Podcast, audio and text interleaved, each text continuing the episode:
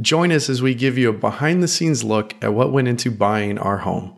A few mistakes put us knee deep in budget hell, so listen as we talk through these mistakes so you don't make them too. Residency can be such a letdown when it comes to building your financial foundation, but it truly doesn't have to be that way. If you're a physician wanting to take control over your financial future and take back the freedom you deserve, come hang out with this money nerd. No long hours of sleepless nights. Just you, me, and the Financial Residency Podcast. I'm your host, Ryan Inman, and thank you so much for being here. I know there's a lot of podcasts and different communities out there, and I'm just so thankful for each one of you for being here. Today's show is going to be a bit different. I bring on my better half, Dr. Taylor Inman, as we dive into what we experienced as we made the move from Las Vegas to San Diego trying really hard to stick within a budget for our new home, Tay and I reflected on some of the good and the bad of the home buying process. And despite purchasing over a dozen homes in my investing career, I still make mistakes, and I want you to hear about those today. Hopefully, you're going to learn from a few of our mistakes and understand a bit more on the home buying process. Tay, thanks so much for being back on. Thanks for having me on your show again. I feel like you're the biggest forced fan I have, so. No choice over here. None at all, really. So today we're going to talk about the concept of how we bought our house, the kind of ins and outs of it. And we're not going to get too much into like a step by step guide because we already did that with uh, Mindy Jensen in one of our earliest episodes on the show. But Taylor and I are going to talk about how we found our home, what we looked for, what to watch out for, but kind of behind the scenes look, if you will, on this process. And over the past year, we've had a couple real estate podcasts or podcasts related to real estate. And a lot of the questions have been coming up around buying your first home and some of the anxieties uh, or questions that have been uh, causing you guys to uh, either have some pause or to reach out. And so we thought it'd be best to for us to jump on a show here and just talk about the process of going through the home buying experience. So, Tay, let's just go into kind of the difference between a house in Vegas, where we lived for a few years, versus a house in San Diego. Well, our expectations had to change quite a bit moving to San Diego from Las Vegas. And we knew that. We've lived here before. We know it's a lot more expensive, but it was significantly uh, more expensive for a significantly older and smaller house in San Diego. And then in San Diego, I also feel like location is really important. And even the location in San Diego changed the price quite a bit. So the location, the price difference, and just the quality of house difference was huge. So I'll put some numbers kind of to this. A house in Vegas that was built in 2016, that's uh, 3,500 square feet, and on a pretty good sized lot of like 11 or 12,000 square feet, uh, was uh, about 25% cheaper than a home that was built in the 60s. That's half the square footage, like 1700, on a slightly smaller lot in San Diego. So the, the differences there are, are quite staggering. And then when she referred to the location within San Diego, and we're not talking like the ritzy part of La Jolla or anything, but maybe just a mile away, the differences between one city versus the next can be 20, 30% difference. But when we look at, and this kind of flows into our next one, when we looked at the homes, uh, we were looking at all sorts of different things. And so, Tay, I think it'd be interesting to kind of hear your perspective on why you kind of chose this area and, and some of the things you were looking for in the house. Fortunately, we've lived in San Diego before, so we know a lot of the areas. And once I started looking for a job here, started talking to a potential employer here, we immediately started looking online at homes and looking at different areas. And we kind of knew the areas that we wanted to live in. I know that not having a commute and sitting in traffic is huge for work life balance. And Ryan uh, has been in a very long commute in San Diego. Last time we lived here, it was taking him an hour to go six miles. So I knew that I did not want to be somewhere where I was going to be in a commute like that. And so we started looking really early in the process. And some of the things that were important, other than location, are the schools where our kids were going to go to school. We got them enrolled in a private school. I mean, they're two and three or two and four now, so they're in a private school now. But once they're old enough to go to kindergarten, it would be nice to send them to a good public school because it would be a lot cheaper. But a lot of times, houses are more expensive in those areas. Uh, we knew that we wanted a yard because we have two dogs, so we wanted to have a grassy area for them to play, an area for the kids to play outside. And also, we want to be in a safe area that has a good neighborhood feel to it because it's uh, somewhere that we want to settle down and that we want to be long term. Yeah. So, when we're talking about the cost of school and public versus private, because our kids are younger, we have daycare costs. And essentially, the school uh, that we're putting the kids in um, is the same cost as what a daycare would be initially. And then our son's only going to go there for about a year and then he'll end up switching over to the public school where it'll be free. But we we were looking at it and it was, hey, we could choose the cheaper area to live in and it would be significantly cheaper. But if you factor in daycare costs, it would be about the same cost as living in the nicer area without the that daycare cost or school cost. So while we have a little bit of overlap while our kids are still really young, we're thinking more long term that in a few years this won't be there and that we'd rather have the nicer uh, area. The houses actually are pretty the same, but the nicer area, the better schools, closer proximity to kind of everything in a much safer area. And um, it's actually a really relaxed, kind of low key street. That was more important to us in the long term. We definitely wanted to to look at that. So, Tay, we found out that you got a job. We put in an offer, and there was a lot of stuff that kind of came up between doing the offer. We had to obviously get pre approved. So, let's talk a little bit about the financing side. And I, I'm curious to see your thought on this, not knowing exactly what was kind of coming. What did you think on, on that process? And so, for this part, I did feel like there were a lot of surprises. I've listened to all your podcasts. We've bought and sold a couple houses before. So, I felt like I've done this, but this time I felt like there were a lot more surprises. Um, getting approved for a loan, if you thought it was hard to get credentials at a hospital, getting approved for a loan is, I felt like so much more work because they just request the most random things from you it's like we have to have this random document from this time. And you're like well i don't have that organized somewhere. Let me try and find it. I hope i saved it. So there were a lot of random things pay stubs tax returns. That's normal. I think we had to write a letter because i was doing locums work. And so they had we had to write some sort of letter saying that i was a 1099 employee. And then they had requested some things from my locums hospital that i worked at i think as well. So just a lot of random things and then going to work, I had an offer letter, but they wanted specific things. And it's like, I can't, I don't have that, and I'm not going to have that. So it was a little bit challenging to go through the financing process from a non financial person. Yeah, and we had Doug Crouse on when we were talking about everything you need to know about like a physician mortgage. And um, this isn't necessarily about a physician mortgage or just the process in general. And actually, we, we have another show coming up this season talking about all the financing pieces. So we won't get crazy into detail there, but I was curious to to know kind of what you your thought process was and how you experienced it. Um, it isn't the easiest of processes. Uh, you need to get pre-approved really before you start looking. And when they do that, they're essentially doing like a a mini underwriting of your financial life to make sure that what you're telling them is accurate, that you have backup to support it. So, like tax returns and pay stubs and copies of investment accounts and, and, and other things like that, showing that you would have proof of funds. Uh, if you're trying to buy a million dollar house, but you have no money in the bank, that would be an issue. So, they want to try to eliminate all those potential red flags up front. But the thing to be really aware of is that the bank is going to tell you how much loan you can take out based on your finances. That does not mean go take out the full amount on that. They're not looking at your like full financial picture. It's nothing holistic. It is literally they're selling you a product and that product is a home loan and they're telling you how much that they are willing to lend to you, not how much you should actually take out.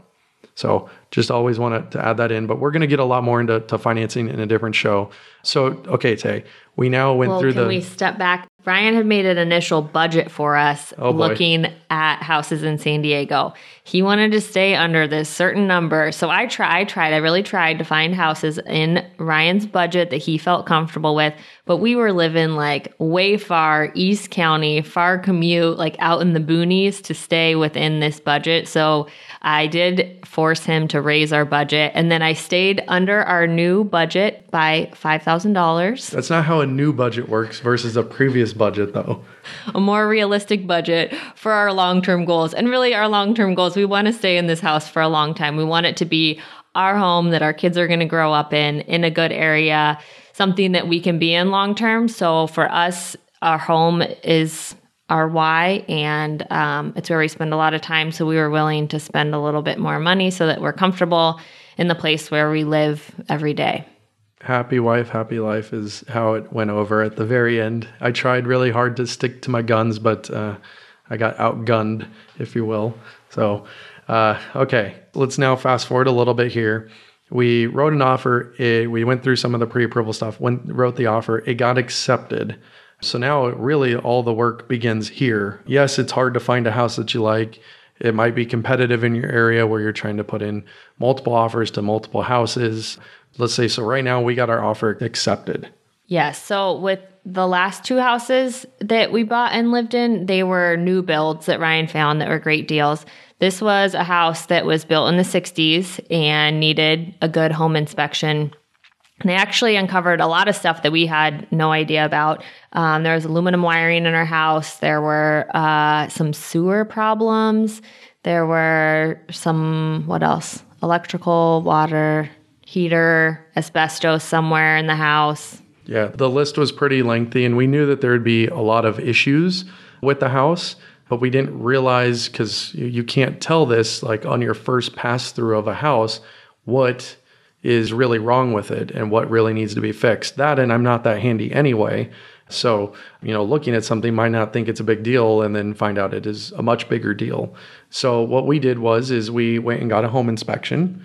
And once we got that, we read through the report and we looked at some of the big issues that were there. And some of them, like Taylor had mentioned, were like the sewer line. So, what the home inspection would say is this is an overview, this is not a full detailed report. We suggest hiring a plumber to come out and do a full inspection of the sewer line. And most of the time, potential buyers would just kind of go, eh, it's a sewer line, it's fine. We're not going to pay the, you know, $250 to have it get inspected. But we did that, and they even couldn't access part of the sewer line, and I kept forcing them to come out and, and try to get access. And it turned out there was like over $10,000 worth of work in the sewer line that would have had to be, it would be exposed. We'd have much bigger problems later on. And so that was part of the thing that we added in to have the, the seller essentially cover for us because I, I don't feel like we should cover a sewer line cost of, of any expense, especially that much or higher, because those can end up running twenty, thirty thousand dollars depending on how bad the damage is.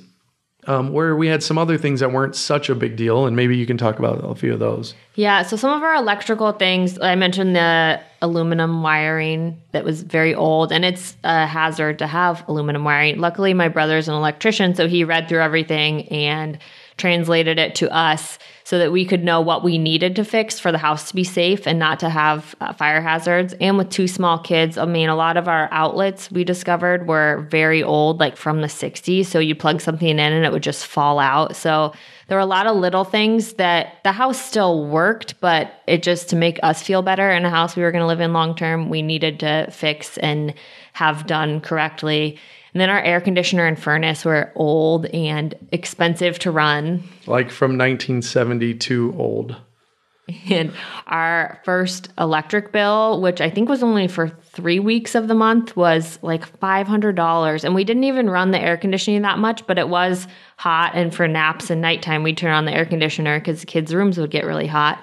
And we discovered in getting all the ductwork replaced that there were holes all over the ductwork. And so not any air was getting back to our bedrooms. And our attic was getting a lot of this expensive air that we were blowing from the air conditioner. Yeah, so that was super fun to basically be cooling the attic space and not the actual bedrooms for the kids. But what we did here, and, and not to go into crazy more detail on this, but to, we wanted to give you a picture of of things that can go wrong. That even though I've bought and sold or been a part of at least a dozen homes, you know, you just don't know until you kind of get in and see what's there. And so we had an AC and HVAC company come out and look at the current AC and the current furnace to see if it's salvageable, how inefficient it is, uh, which we found out was very. The water heater needed to be replaced. And so we kind of picked and chose our battles with the sellers. And this was all kind of negotiated to be reducing the purchase price. We could have told them, hey, you need to get this fixed, or we could ask for cash. And some of these things, you definitely want to ask for cash and some of these things you want to you want to ask them to fix so an example would be the sewer line we wanted them to fix it because as they get down there and they're you know putting a new sleeve and a new pipe down there if more things happen we don't want to be on the hook for it so that's something i don't want to take care of after close i want the seller to remedy everything to make the sewer line fully functional and perfect before we take ownership things like the electrical where I know it's not as big of a deal that we have aluminum wiring and some conduits and, and, and, junction boxes are exposed and things like that. No big deal. We can get those fixed. But I knew that when we moved in, we were going to have to add in some fans, some ceiling lights. Apparently, we bought the house from Vampires because there was like four lights in the whole place, uh, which is kind of crazy. But I knew we were going to add to that. And the more you add to those type of bills, hopefully you can negotiate a discount. So instead of it being, I don't know, I'm throwing out a number, 3000 bucks and we wanted to add in a $1,000 worth of work, maybe we can add in the $1,000 worth of work and only pay an extra $500 since it was a little bit more uh, work and maybe we can negotiate a little bit on there. So those are things that we hired an electrician to come out and do a home inspection for us, like a, an extra one. Because in our home inspection original report, it showed aluminum wiring that we need to have it come out and inspected by a licensed electrician. So, like my wife said, luckily her brother is an electrician, could kind of help us out and ease us there. But we had an extra opinion come in, and we did it in the form of, hey, here's the home inspection. Come give us a quote for everything.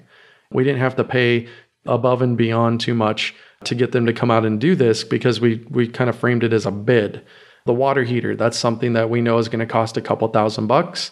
I made sure that we pushed that into at close because I didn't want them to go cheap out and get some rinky dink water heater. We wanted something that's going to to last. So those are things that we asked for for money so we could go do this at close. So I think we've kind of highlighted this pretty well here, Tay. So now let's talk kind of the after move in stuff, the things that you don't really think about when you're you're buying a home. Yes, home costs money, but let's talk kind of after move-in. What happened there? Well, I think we knew we were planning on painting the whole house. Everything was this like drab yellow tan color, like the walls, the trim, the doors, everything, even the door hinges the vents for the air conditioner heater, everything was the same drab color. There were great wood floors in the house, but this ugly color everywhere. So we knew we were going to need to paint everything that we moved after we moved in. And we knew we wanted to get carpeting in the bedrooms or new flooring in the bedrooms. And we really didn't think we were going to have to do that much to get the house the way that we wanted it, but everything added up pretty quickly.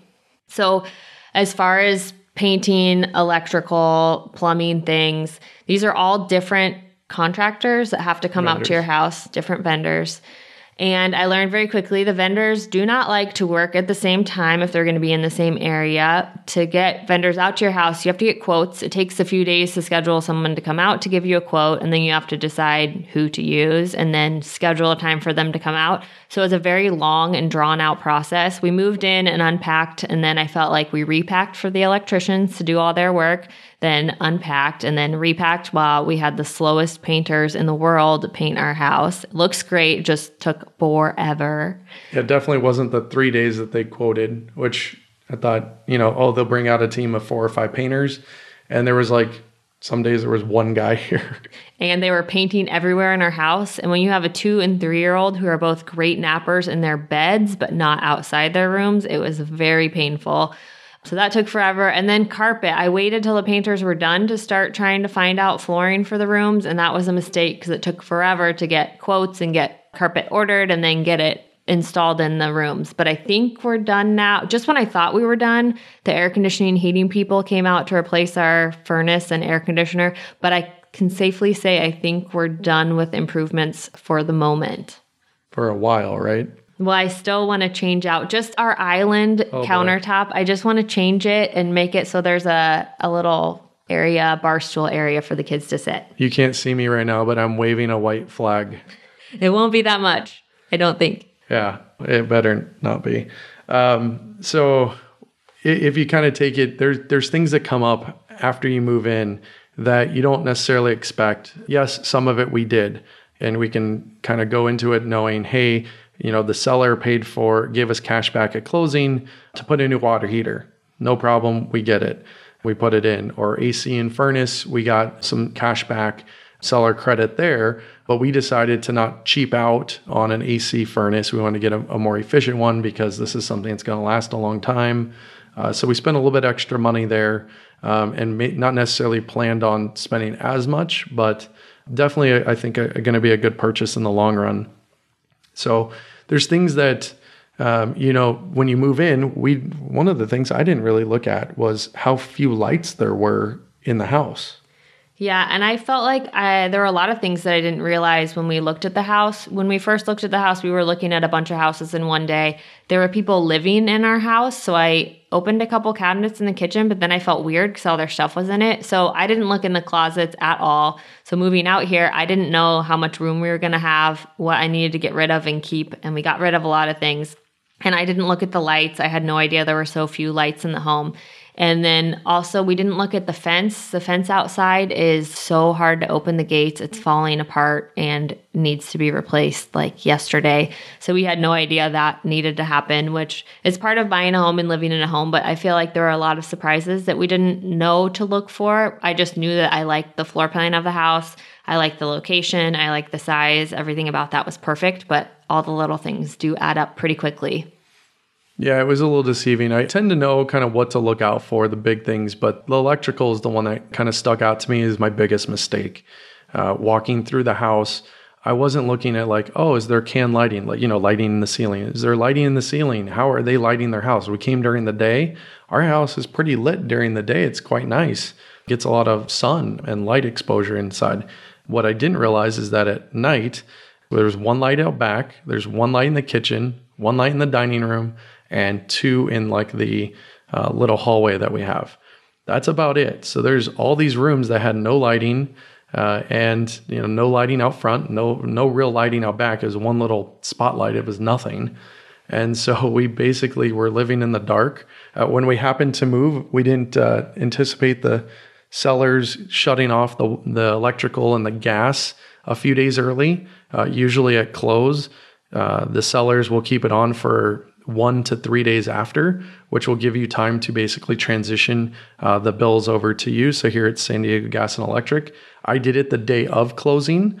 Uh, that we would have things turned on, but because they turned off the gas a few days before, someone physically came off and turned out the gas. We lived here for what four days without hot water. Yes. And luckily, we lived here before, and one of my best friends is five minutes away. So we could drive over there for hot showers and hot baths. But that was definitely a big surprise for us. Yeah, you don't think in a typical transaction that that doesn't take place, but that was something that um, you know I didn't double check. I'm trying to give you guys some of the errors that we had, so you can you know make sure that when you're doing this, hey, check a few of these little boxes off. But yeah, I didn't I didn't anticipate the seller cutting it off early. I've never had that happen in any of the transactions I've been a part of. Um, it's always been a real smooth transition and. So we moved from Vegas to San Diego. We're here in boxes, have two little kids, and no hot water for four days and five lights in the whole house. We made it work though. The kids were happy. They could play outside all day long. It wasn't too hot. They had the zoo, the aquarium, all the beach, the fun stuff to do. So they didn't notice a big difference. Yeah, Taylor had mentioned the world's slowest painters. We had some really good electricians. I think they did a great job. They were really messy, but that's kind of how it works. Um, we almost were living in kind of a flip house, if you will. We were renovating, if you will, not adding any additions, but we really fixed a lot of things. But, you know, when we're interviewing vendors or when you're going to interview a vendor to come out, an electrician or an AC or painters or whoever it is, make sure that there's a deadline. Make sure that they know that if you're going to have more than one vendor come out, that they're going to have to kind of play nice. It almost was like we were babysitting uh, multiple vendors because the painters would get frustrated that the electrician came in and made a hole. The paint, you know, electricians were frustrated that the painters were in the space that they needed. I primarily think this is the painter's problem though, because it took them five days to finish a room because they kept bouncing back and forth between stuff. Yeah, I think we'll let the painters take the fall for this. They were uh, very slow, very cranky. They made our house look good, but it was they were very, very difficult to work with, and I don't think that was apparent before we hired them. So yeah, doing your research on your vendors, and they the our painters came recommended to us by our real estate agent but still doing your research about your vendors. And preferably, if you have someone who has used a vendor before, that's the best way to find people because reviews online can be deceiving. And anything that you can do before you physically move into the house is preferable. We learned it was hard being out of state to try and coordinate things, but as much as you can do before you move in is so much easier, especially if you have kids. Yeah, and we talked about that, but it, the problem was is the kids were going to start school a couple weeks from when we closed on the house, and so we needed to get in do work, move everything. Obviously, I had to move all the business stuff as well. So we we decided, hey, we're going to just kind of move in and tough it out. But I'm thinking you maybe regretted that decision that you made? No, I fully support my decision. It just for other people, if you have the option, try not to live there. And I wanted to live in the house and see what we needed because we did make a lot of changes with the electricians while they were here about what we needed. And as far as paint colors, I wanted to see what it would look like in our house before I decided things. I feel like I'm really good at picking colors, but I just needed to see the house and live in it and see what it would be like. And then another surprise for us with the electricians is I went to plug something in in our daughter's room and there were nice faceplates over all the outlets. And when I unscrewed that, I found that the electrical switch things were like yellow and disgusting and from the 60s. So our sellers had t- taken really nice faceplates and put them over to make the outlets look new when they were definitely not new. So I don't think we would have realized that we needed all of those replaced or wanted them all replaced to tamper proof electrical outlets uh, without living here. And I was trying to install a little child protection thing in our daughter's room. So I don't think I would have realized that if had we not been living here. Yeah, and I mean those things aren't that much. I mean it's like twelve bucks or eight bucks for a new plug kind of system or outlet, uh, if you will. Uh, so those things they do come up, and you kind of have to roll with the punches.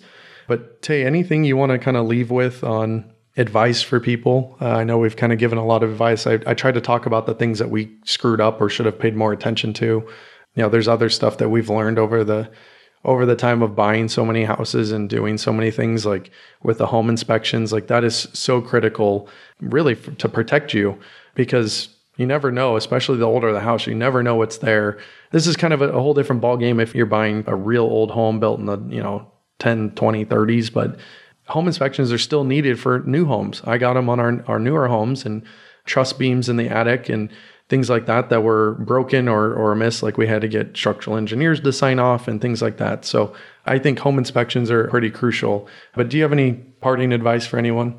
We talked about all the things that came up with our house and all the things we had to do. I feel great about it. I love it. I'm so happy. I love everything that we've done. I think this is going to be a great long term home for us. Uh, even though we had a lot of things come up, I still feel like this house is built so much better than our brand new house that we lived in in Las Vegas. For example, in Las Vegas, if you drop something or something hit any of the trim, the trim would like crumble away. It was like foam trim or something crazy. So even though we had this nice, big, beautiful house, I still feel like our old house in the 60s is built so much better than our huge, beautiful new home. So don't be deceived by new homes or things that look pretty because it's really easy to cover up stuff um, there are things that are broken. So just be cautious. And I think the most important thing when you're buying a home is to find the area that you want to live in and a home that you like because I like the floor plan of this house. There are things that we still could change if we wanted to. We don't have to, but I know that it will work for us long term. And I know our house is a lot smaller, but I'm happier in a smaller area. It's a lot less to clean, it's a lot less daunting. And our kids are little. I like them being close to us and having their rooms close. Granted, when they're teenagers, I'll probably want them a little farther away, but they don't get a choice. They are going to be close to us. Right now they're two and four, but they really want to share a room and they want bunk beds. So we have room for all of them, but we are debating letting them share. We may regret that, but I'm really happy with everything. It turned out great. Just learn from our mistakes. And I hope you guys know a little bit more of what to expect so you don't have as many surprises when you're buying and closing and moving into a new home. Yeah, I was wondering if you were going to go the route of bigger house, smaller house. But, you know, everyone in the uh, Financial Residency Facebook group, uh, you can join it going to financialresidency.com slash community. Um, I would really like it if you guys could put in there, if you have little kids uh, and they share rooms or don't share rooms, the pros and cons, or should we not share a room or let them share a room? I feel like I'm almost tying like, we just painted a room pink and then his room's blue. So now if they share a room, one of them's going to be in a pink room or one's going to like i they mean it's not care. a big deal. They don't care. They just want to be together and they really want bunk beds. So i think mom has been talking about bunk beds a lot. They've been talking about bunk beds a lot because our How neighbor in bunk beds? our neighbor in las vegas had bunk beds so they want bunk beds like her. Um uh, okay. Madison at bunk beds. Got it. Um yeah but i think it's interesting. I was wondering if you were going to go the route of when we moved from san diego when we were in fellowship to Vegas, our house that we were renting was like 1,200 square feet, roughly. It was pretty small. And I didn't think we needed as big of a house in Vegas. Taylor liked the layout much better of the house that we chose in Vegas, but it ended up being quite large. It was like 3,500 square feet. And so that was kind of weird, tripling our, our home space, but it also like quadrupled the work of the house. Yeah, I didn't even try to keep it vacuumed because with two dogs, there was just fur everywhere. So I'd vacuum one room and then the next room was covered in fur. And it just, I just gave up very quickly on that. And our house was so big that our son would ride his bike inside. He preferred to ride his bike inside because we had these big long hallways and that was just normal for him. And looking back, it's kind of crazy, but everything's so cheap there. And I didn't realize how big that house would be. We looked at the layouts of different houses. It was a new build, so we could pick the layout we wanted. And I just wanted the kids' rooms on the same side of the house as our room. So that's how we ended up in a massively huge house. But I think we're definitely more comfortable in a smaller house and it's a lot easier and more manageable for us. I mean, 1700 isn't that small of a house. It's a good size. I think it's good for us. You know, if we had extended family staying with us, if your parents or my parents lived with us, it'd be totally different in that setting. But this is good for us, where it's two kids, two of us, two dogs, like two of everything apparently. But I think this is a good size for us. And I kind of thought Vegas was a little big, but um, I, I think I'm happy coming to a much smaller house here. I agree. I think everyone's happy here. Yeah. Well, thanks so much for being on. Thanks for having me on the show again. And if you guys want to have Taylor talk about anything else or kind of get more of a behind the scenes look from a physician's opinion that doesn't necessarily like finance but is forced to hear it all day, every day from me, if you have any questions for her, post them in the group. If you're not in the group, why not join it? So thanks again, Tay, for being on. Thank you.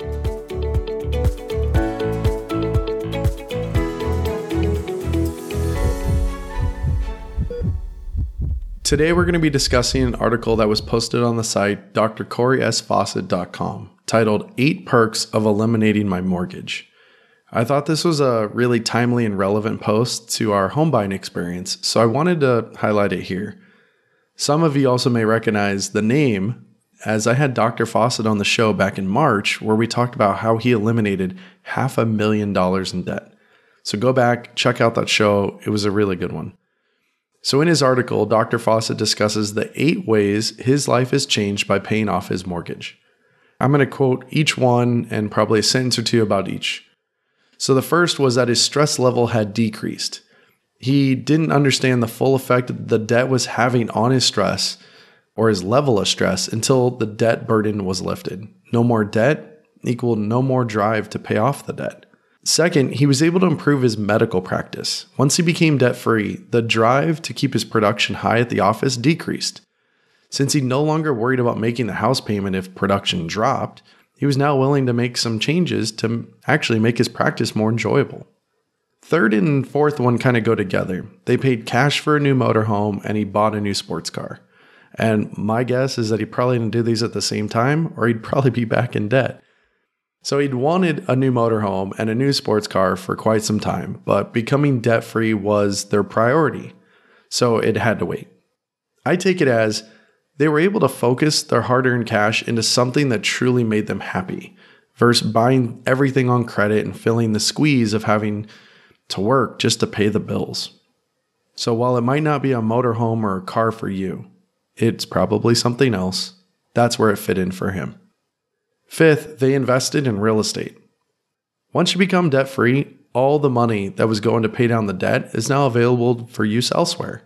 So, what they decided to do was to invest in real estate. And over the next six years, they purchased five apartment complexes. And 12 years after the first purchase, the cash flow from the apartments exceeded their household expenses. They'd become financially independent much earlier than they would have thought, or much earlier than they would have if they just made the minimum payments on their debt. Six, they used the cash flow to actually pay for their kids' college. And this is somewhat unique as the cost for college for both kids didn't exceed the cost of the mortgage, which was only a few thousand bucks. Without debt taking monthly income, they had plenty of cash left over to pay for college without touching into their savings. I think this might be hard to do now with the cost of college tuition so high, but I actually like the principle of this. I still encourage clients to save in a 529, just like my wife and I do for our kiddos. But you know what? Go back and listen to the episode with Abby Chow from College Backer if you want to learn more about 529s. And I won't talk about it here. Seventh, they needed less money for retirement. He found that if he had a mortgage in retirement, they'd need to have almost a million dollars more saved up in their nest egg to cover for the mortgage. That should clearly tell us that debt in retirement is a horrible idea. And his example is one reason why. Last but not least, his eighth reason was that his giving actually increased. Without the debt, they were more inclined to give to others. And I love that idea. What I also love about this article is that it shows how powerful yet devastating debt could be towards one in one's retirement. He outlined the eight perks that were very realistic to how it would feel to be debt free. And honestly, we haven't hit that personally. We haven't hit that debt free mark um, as we still have a mortgage. But I can imagine how great it must feel. And this article gives me a sense of how that will actually feel when we hit it. In my experience, I hear a lot on how a home is good debt or a good investment. And yes, there's ways to make money from real estate, even a primary residence. We've we've actually done that twice now.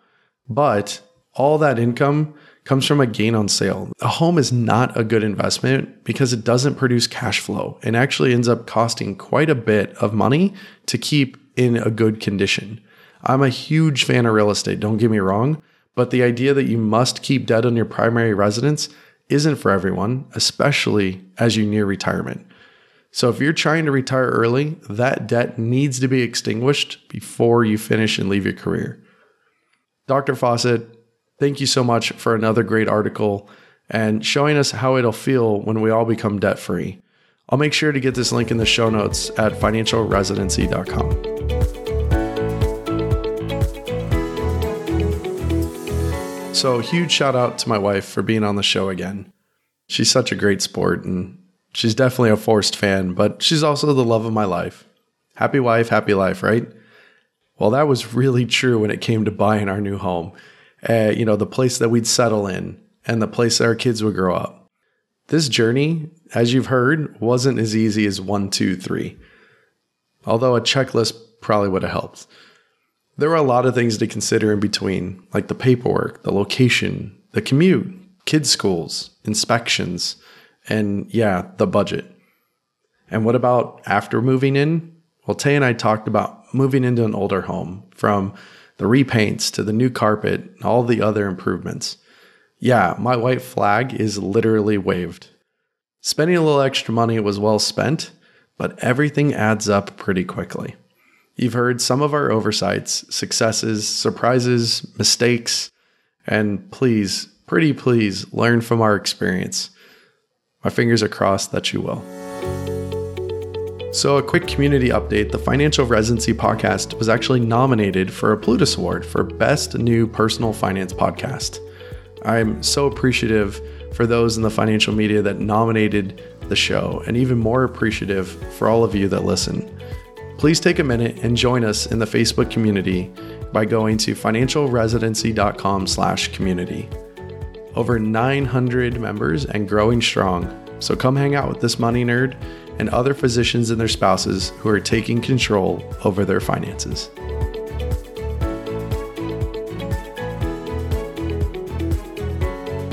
Next week, I come to you live on the floor of FinCon, which is a massive conference for those in the financial media.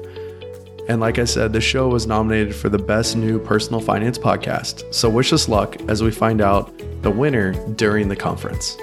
Until next time, cheers.